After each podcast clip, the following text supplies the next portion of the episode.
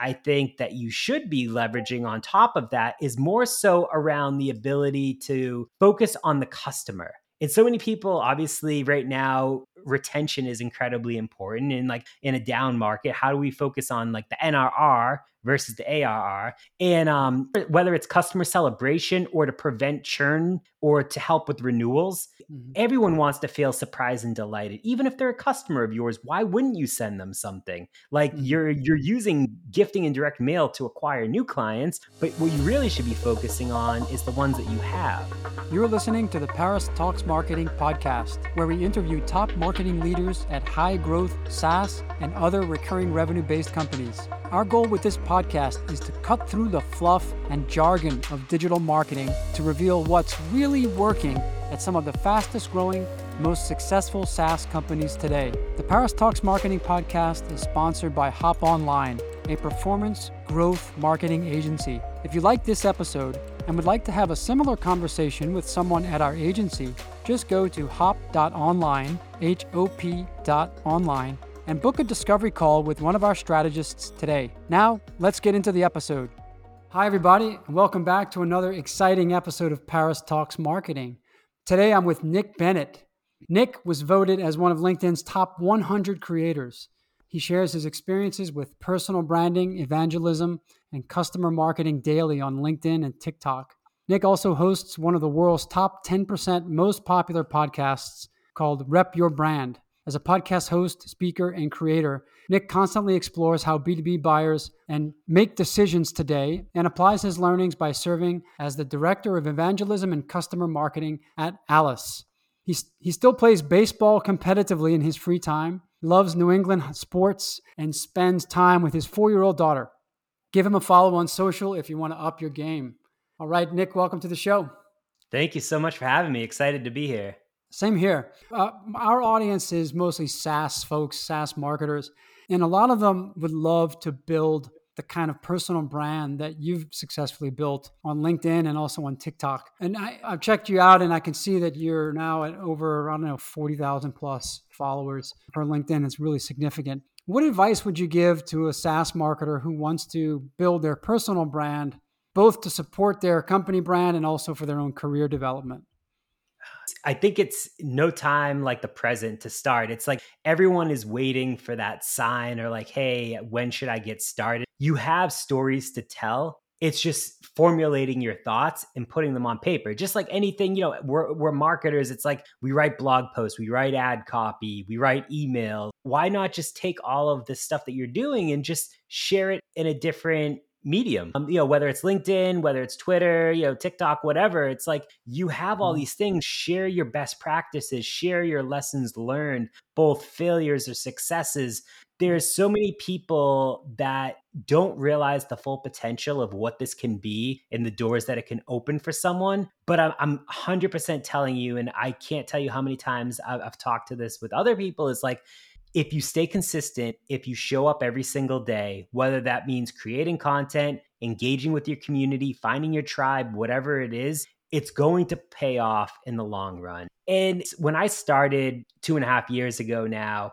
it was more so to talk about field marketing because no one else was talking about it. It was a pandemic hobby. And it was literally March of 2020, right? When the pandemic really started to happen within the US. And I remember like my boss at the time was like, why don't you talk about field marketing? No one else talks about it. 650 million users on a platform, and not one person talks about the benefits of a field marketer to a revenue organization and how it's more than just an event planner. I say, hey, why not? I love a competition. Again, it's the competitive nature in me. Um, and mm-hmm. so I spent the first six months really talking about field marketing, just lessons learned it was it's like you know you're a subject matter expert in whatever it is you do being a marketer entrepreneur solopreneur whatever you do you, you have that subject matter expertise. It's just really sharing it with others and both successes and failures because so many people on LinkedIn specifically paint this world as beautiful place and that no one nothing they do is wrong and that like everyone's making millions of dollars and we're all loving life but like they don't talk about all the failed campaigns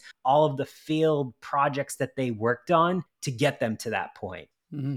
and are you posting every day? Is it something that you've built into a daily habit Yeah, so so right now I'm posting two times a day. So one Mm-hmm. time, right, usually right before like 9 a.m. my time, and then usually one time in the later afternoon. And this that that's new for me in 2022. I was just trying to see like, hey, I hated being limited or limiting myself to one time a day when I had more to say. And I was like, who's telling me that I can't post two times a day? And so I just started doing it. And I mean, it's worked out well because only usually about only 5 to 10% of your following will see a LinkedIn post that you put out there. So what Mhm. about all these others, you know, the other 90%? If you could post probably 10 times in a day and it would be all different audiences that see it, you know, depending on what time you post it. Um, and I think that's important to know too. Yeah. And I guess I've heard and I've experienced myself that it's a little bit like working out or going to the gym, that eventually, if you keep at it and you develop a daily habit and a routine, it starts to flow. Uh, how long did it take you to reach this kind of state of flow or where it, felt like it became um, less of a chore and more uh, automatic?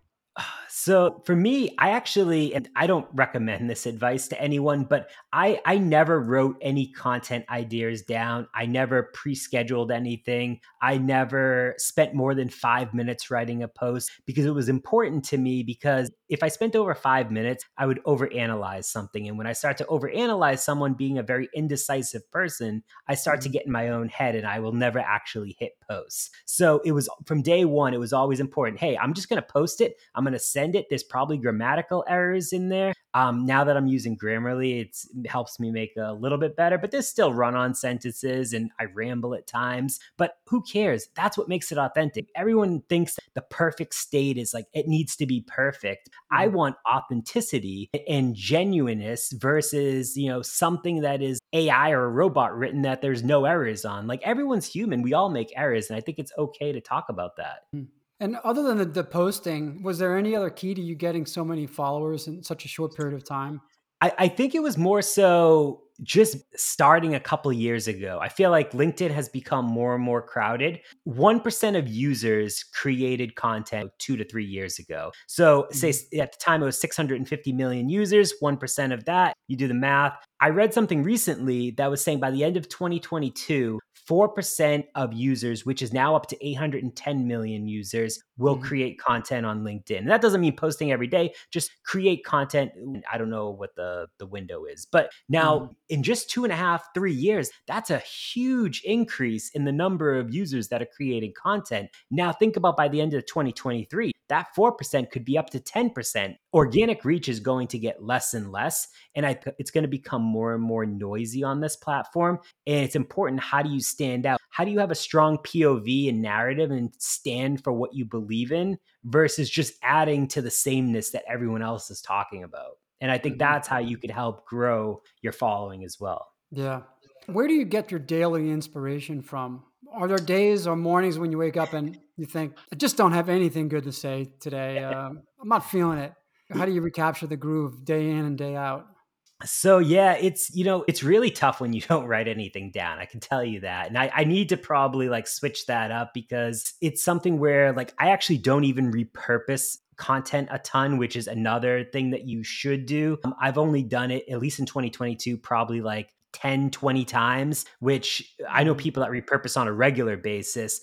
For me, it's it's kind of weird, but like usually I'll be taking a shower in the morning, I'll think of something, I'll try to remember what it was that I thought about by the time I get out and get to my phone. Half the time I forget what it was, or I'll try to like record like a voice note now so that I can like go back and listen to it. But it's it's usually something that I just think spontaneously while I'm like usually just taking a shower and it's kind of weird because that's where my best thoughts come and it's something where I'm usually like thinking about something that happened to me the day before or a conversation I had with a customer or a prospect or a colleague or something that I saw in the comment section of either my own post or someone else's post and like wow like I kind of agree with that but like I think I could add my own spin to that and it's more so, I mean, everything on LinkedIn is regurgitated. Like there's no earth shattering information there. It's more so, how do mm. you add your own spin on something? Gotcha.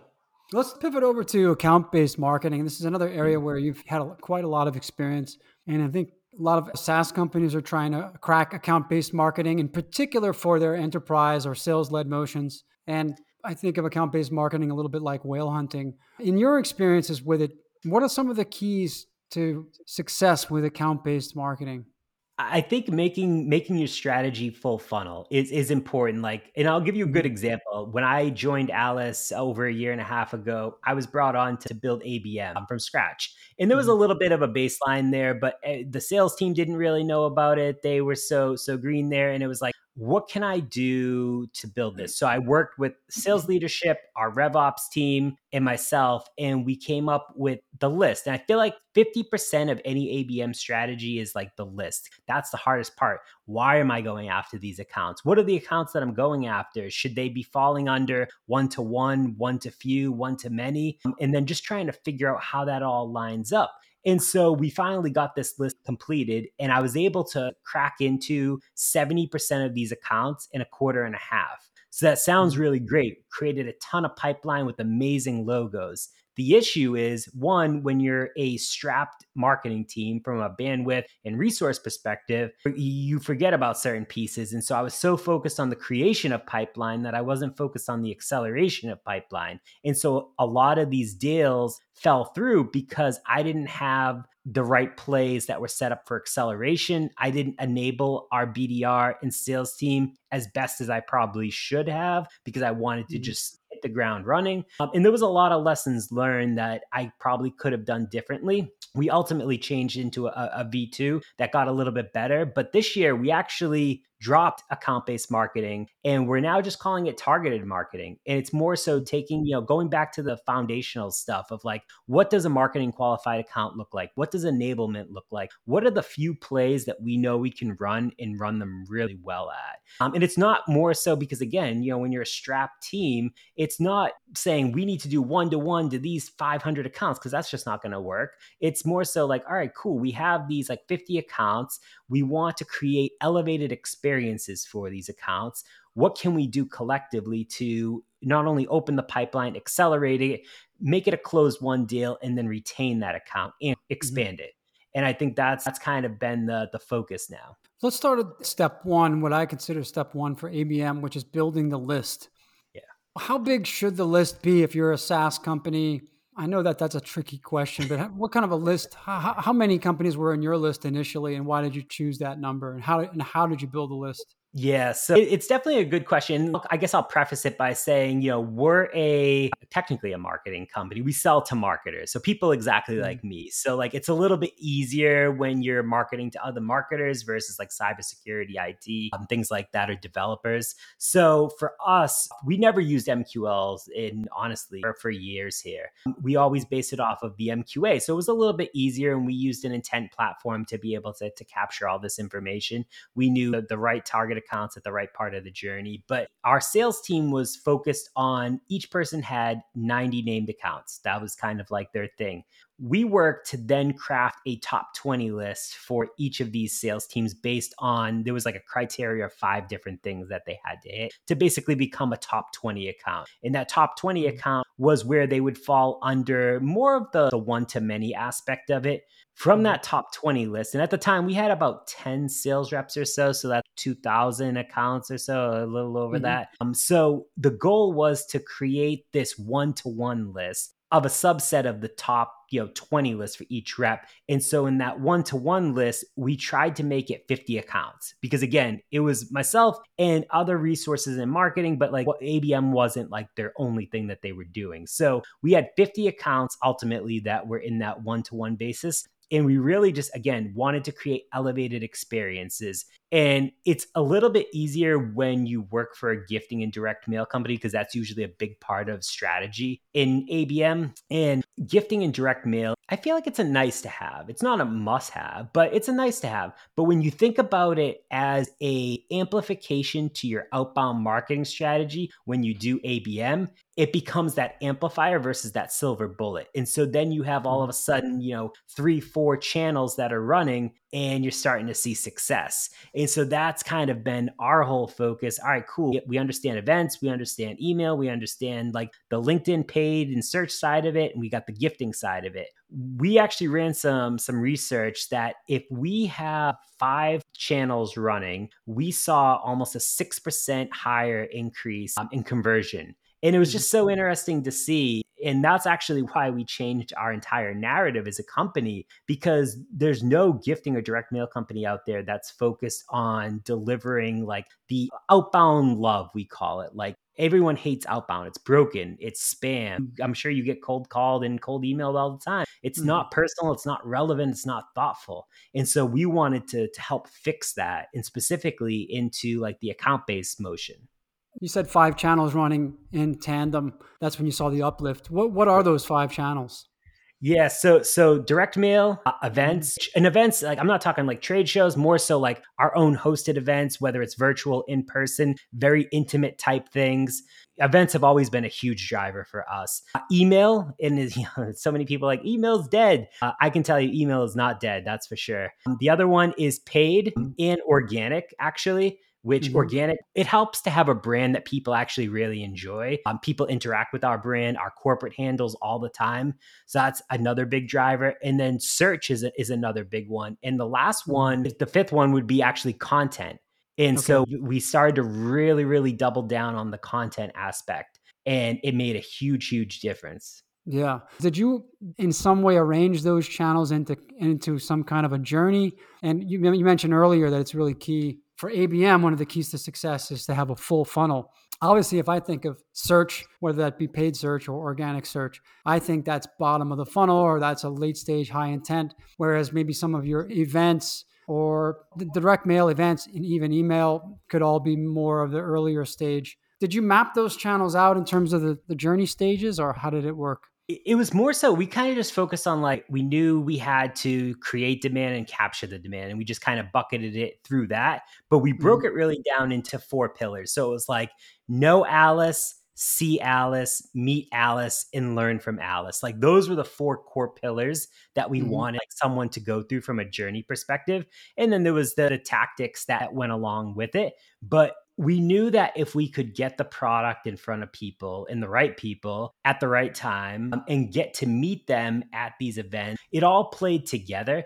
And it, it came across as a way that was friendly and it was more so like even like personal, relevant, and thoughtful. And like I know I, I talked about that earlier, but we, we always talk about that because I feel like there's so much junk out there that isn't personal, personal, relevant, and thoughtful. And it's like if you Yeah. can focus on that, you really cut through the noise. hmm Now, a quick word from our sponsor. The Paris Talks Marketing Show is affiliated with Hop Online, a performance marketing agency focused on high growth SaaS and other recurring revenue based companies. If you like the flow of this conversation, you may want to consider jumping on a discovery call with someone at Hop Online. A discovery call is similar to my podcast interviews in a lot of ways. We'll get to know your business goals, competitive landscape, and marketing needs. And you'll almost certainly come away with some new ideas for how to accelerate your customer and revenue growth. If you're interested, go to hop.online, that's hop, H O P dot online, and book a discovery call with one of our strategists today. Now, back to the episode. You mentioned that uh, corporate gift giving isn't a silver bullet, but it's an amplifier, and this could be a key differentiator. How many of the total addressable market that's out there? and Let's think about SaaS companies. That's our primary audience. And any SaaS company, B2B SaaS company that has an outbound motion, that's most of them. How many, what percentage of that addressable market does some form of corporate gift giving in any format?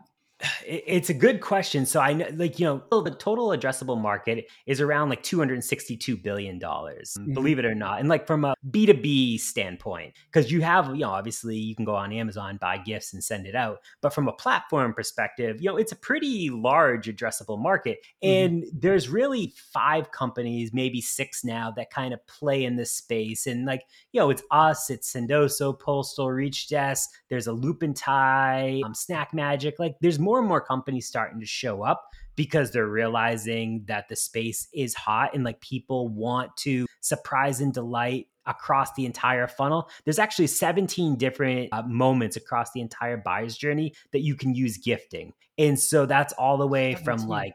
Yeah, it's crazy. And like there's so much upside because people aren't using all 17 of those. And I, I can tell you from our customer base, definitely they aren't using all 17 of those. So there's a lot of education uh, in the market that needs to happen but there's such a ripe opportunity to be able to leverage this because people want to do it. And I feel like if you're using a platform already, people are bought in. They get it. They see the value mm-hmm. of it. They see how they can use it for ABM and so, so on. But if they're not using a platform already, you're actually going up against status quo. People just saying, all right, why can't I just buy something off Amazon or send someone a gift card or something? Like, why do I need a platform? To be able to send a gift out that is a, not a cheap platform to you know on top of that. Yeah. and so it's again it's going back to like the inspiring and education of the market as a whole. I feel like you know, i don't even know if we do a great job of that yet. I feel like everyone in this space could do a better job there but it'll be interesting to see what happens. So then nick what is the answer to that question?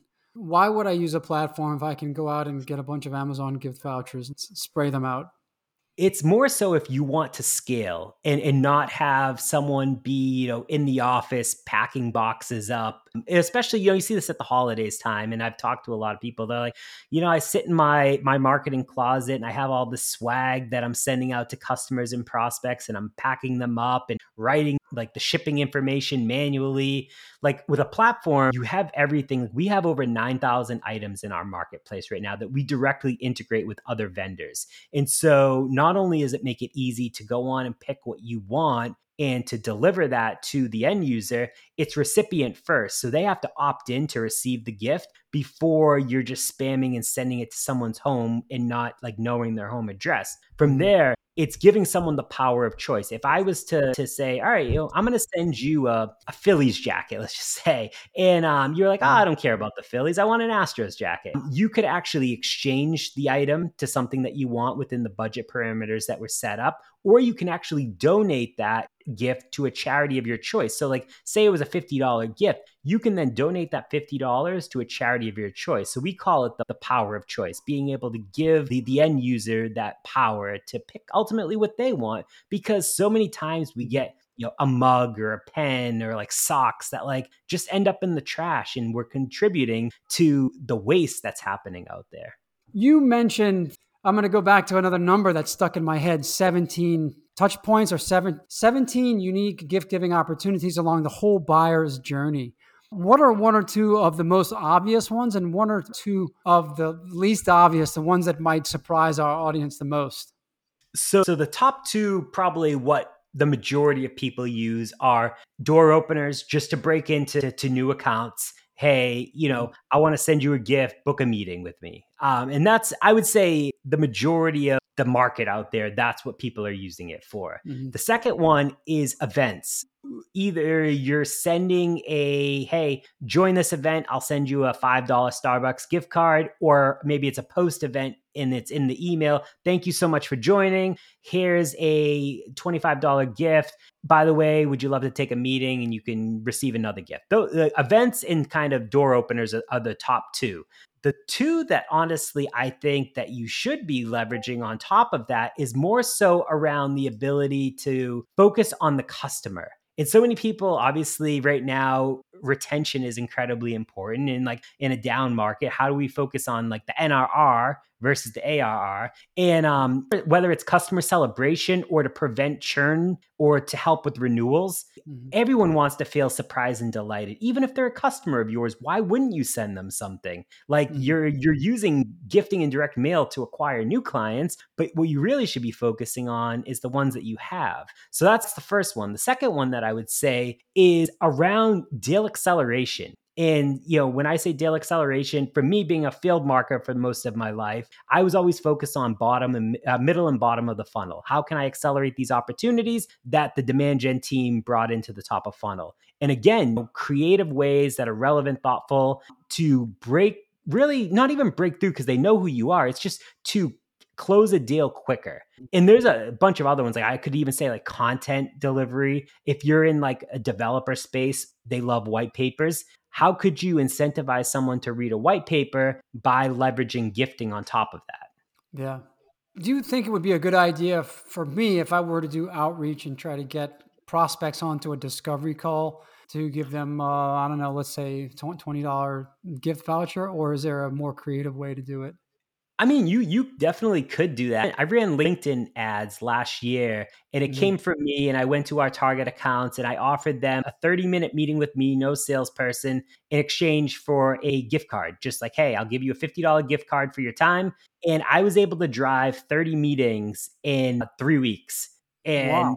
Yeah, it was, it was crazy. It it was incredibly successful, and it's it wasn't anything hard. It was again, people love free stuff, and like, yeah, were some of those tire kickers? Absolutely, they probably you know just took the gift card and didn't have any incentive to want to buy. But there was actually a few deals that closed from that. Mm-hmm. And I, I only spent five thousand dollars on the LinkedIn ads, and then you know for the the 30 yeah it was the, the spend was really nothing to be able to see you know when yeah. we our typical deal size was at the time you know about 53k so yeah.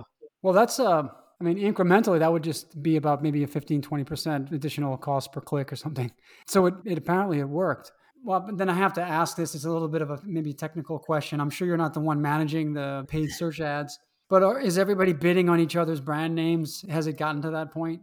I, I believe it has. Yeah, I remember we have um, our growth marketer runs our paid in search now, and she was just telling me it's like it's gotten crazy because you have all these like smaller companies that are coming up now, and what's really interesting, I think this could be the future of the space, is like you need to have a PLG model in this gifting and direct mail space mm-hmm. versus mm-hmm. like someone paying 20 to 30, 40 grand for a platform fee. Like, why do that when you could like sign up as an individual and just use as you go um, or sign up as a company and get like a better deal? It's like, I think that could be the future. Are you all are you all thinking about product led growth? Over there at Alyce? No, we, we've talked about it a little bit. Um, it's definitely not anything like, you know, short term. It's more longer mindset. And I, I just think from a lot of people that I've talked to, I just think that that's the future. And you have some of these companies like a Loop and Tie or a Snack Magic that's more of like that PLG method. And I mm-hmm. think that they're growing really quick because, again, I think that's the way that people want to buy now. And um, yeah. I don't know. It'll be interesting to see how the next like year shakes out. Yeah. You mentioned that you all have a data science team. What do they do? Do they work for marketing or do they do other other stuff? Yeah, they don't work for marketing. They actually roll up to our COO. And so they kind of just work on a lot of like the data analytics aspects of it in the background, running reports. I know they're in Looker all the time to be able to pull all these crazy things for customers, um, for prospects. And we actually, every year, we put together a state of gifting report. And so we did it in 2020, 2021, and then we did for 2022, we want to release it in January of next year. But what we do is we analyze all of the data points that people have used our platform, like hundreds of thousands of data points. And we put together this report, ungated, and it just talks about why people are using gifting. Here's how people are doing it. Here's the top gifts that people are sending. Here's the types of messages that they're leveraging. And we just mm. put all this information in this one thing. And it's by far our best asset, I think, of the year. Mm-hmm. So the next version's coming out in January. For that's the goal. We're gonna we're gonna hopefully see may may push to February, but we'll see. Yeah. So it's the state of uh, what is the title of that? So state of gifting. Yeah, state of gifting. Yeah. So in any, I think in any category, if you're writing the the state of the yeah. state of the category, and you've got to be one of the leaders. I think that's one way to really put your stake in the ground. Now, with back to data science, because this is all really interesting for us right now given that you've got loads and loads of data at your disposal about how people are using the platform, what they're gifting, how often, how frequently they're gifting, can you use that data to predict churn rates and lifetime value? Yeah, I definitely think so. It's, I mean, I feel like it's only gotten better. And um, I think there's three or four people that are on that team right now. So, I mean, they're mm-hmm. doing a ton of stuff. Like, we can predict ROI in a really strong way right now for not only us, but for our customers too. So, like, we're trying to figure out how do we take these data science pieces and also roll it out as product features to our customer base so that mm-hmm. they're seeing all the benefits from this so that they can say, all right, cool. I know I need to use Alyce. And here's why. Um, yeah. Versus, you know, it's a budget item that's going to come up every year. Like, you know, hey, is that $40,000, $30,000 really worth it? I want you to be able to concretely say, like, yes, and here's the three reasons why. Mm-hmm. I suppose you all have loads of case studies that demonstrate uplift in uh, in retention, conversion rates, acquisition, Yeah, um, we and when I took over the more of so the customer marketing side of it, I feel like as a marketer, like our stories they were fluffy. I'll, I'll, be honest with you like mm-hmm. they you know i'll give you a perfect example 6sense is a customer of ours and the headline wrote like 6sense sees 537% roi increase. Now using gifting as a marketer like i'd be like wow okay i want to see what they did to get that number but it doesn't actually describe the tactical pieces to get there. Mm. And so I said, all right, I want to redo these completely and I want to make them playbook style. I want not only our current customers, but also prospects to see how across different use cases our customers are best coming across of usage of the product. And so they can kind of say, all right, cool, this company's about the same size as me. Here's five things that they did. I'm going to go and try to implement those myself. And when you get super tactical, people love those. And so we rolled out one of them so far. We have actually four more in the queue that I'm hopefully going to be getting out over the next two to three weeks. Um, but I'm really excited about those. And let's bring this full circle back to ABM. How do you use those case studies? I know you don't call it ABM anymore, but targeted, what, what was it? Uh, targeted marketing, yeah. Targeted marketing. So how do you use those case studies in the in the targeted marketing campaigns? And if you're going to have only five, six, seven of them, they can only be so personalized. So how do you make that work? Yeah, we we've stopped really like when we were doing like originally ABM, we tried to make everything like very personalized to these one to one accounts. Now, so we're just trying to loop everything into that one to many. To, the most part, like we know where we win. We know kind of like that ICP where we if, if it can fit into that exact category, we'll win ninety five percent of the deals. Um, and mm-hmm. so more so, it's like, okay, cool. Right now, we run a bi weekly product email that goes to all of our end users uh, from our VP mm-hmm. of CS that I write. And so we tie in specific tidbits from like these stories from there. We run them within some of the events that we're doing, we run them in paid to specific accounts that we're trying to win as well. We could probably leverage them in more places than we do right now. But again, we're just trying to make sure that we understand the foundational aspects of it so that we don't screw this up and kind of, I guess, over put the information out there so that people are sick of it. And we're mm. trying to be strategic about it. Yeah. So you've got, in terms of premium content assets, you've got the state of the asset You've got these half a dozen or so great case studies. What are the premium content assets have you invested in, either for the targeted marketing approach or in general?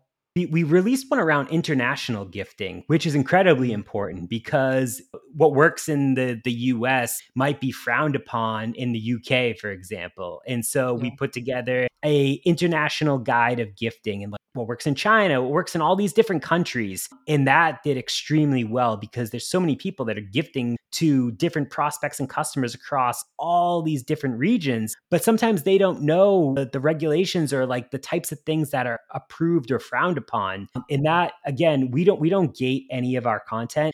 We run it as a conversational page usually. So we use Drift for that. And again, you can go on our website, you could check out the report, the ebook, or whatever it is. If mm-hmm. you want a PDF, then you pop in your email and kind of get it from there. But we we were always under the impression like we don't want to gate any of our stuff, just give it away as much as we could and like make these pieces. And that was the international ones was really strong. There was one that we also did around legal, like GDPR, like all these things. Like, how does that fit in? And it, it's something that people just assume you can send gifts and there's no like things or like what should you be looking at. Uh, yeah. That was another huge piece. Yeah, I was actually on the site and I noticed that the Data Protection Breakfast Club. I guess that it, it could be a minefield because some people, especially if you're giving gifts to government officials, and that, that's probably just scratching the surface, but not everyone can receive gifts and you have to be careful. Yep, 100%. And that, again, it goes back to the lack of education somewhat in mm. like the market. Like if you yeah. invest, if your customer base or prospect base is like state and local education, and you're buying a $30,000 platform and you're like, oh, hold on, I can't send gifts to any of these people. Again, it's like there needs to be more education and need to do the research. Yeah, really interesting. Well, this has been fantastic, and there's probably a hundred other questions that I'd like to ask you, but we're running a little short on time now. But as we wrap up here, Nick, is there anything that I didn't ask you that you wish I would have asked you, or is there anything else that you feel that you'd like to share with our audience that you think can benefit them? No, I mean honestly, it was it was such a great conversation. I feel like it covered a lot of amazing things. The only other thing that I would say is if you have additional questions or, or want to chat more, you know, feel free to find me on LinkedIn. Uh, shoot mm-hmm. me a connection request, shoot me a DM. I, I try to respond to every single one of them. Awesome. How many with the amount of activity and followers that you have? You must be getting I don't know a dozen plus DMs a day. I mean, what kind of volume are you looking at there? Yeah, there's a few dozen that come in every day, and the majority of them, and I absolutely hate it, is like, you know, when you get that connection request and then it's immediately you approve it and it's like hey the come buy pitch. my product to say yeah it's oh man I, have started to pitch those people back now um, mm. and like then they just don't reply to me and then i remove mm. them as a connection but a lot of people do reach out to me and like hey like can i pick your brain or can i like you know reach out and like you know spend some time with you and like talk to you about this product and like it was easy when it was like one to two people a week that would like do that. And like I'd be like, yeah, absolutely. But that's turned into like sometimes like upwards of like 15 people a week asking for like 30 minutes. And like it, it's tough to be able to dedicate time to that when I have, you know, a family, my regular job. And so I've started to, as yeah. much as I hate to do it, I've tried to like say no more, but it's helped from like a sanity perspective. Yeah, that might be a sign that it's time for you to start your own agency or something. Yeah. we'll see what the future holds. Yeah. Cool. Well, let's leave it at that. And and so the best place to find and connect with you would be on LinkedIn, right? Absolutely. Yeah, that's Nick, Nick Bennett, two N's and two T's, right? Correct. Yep. Awesome. Nick, thanks so much for being with me. I really enjoyed the conversation. I've gained a whole new appreciation for gift giving and ABM and a lot of other So much stuff. for having me. So I'm really looking forward to keeping right. in touch. Take care. Bye. Another great episode in the books. Hope you enjoyed it. If you want to get notified when future episodes drop, be sure to subscribe to Paris Talks Marketing on your favorite podcast player. And to learn more about our growth marketing agency, visit hop.online. That's hop, H-O-P dot online. Have a great day.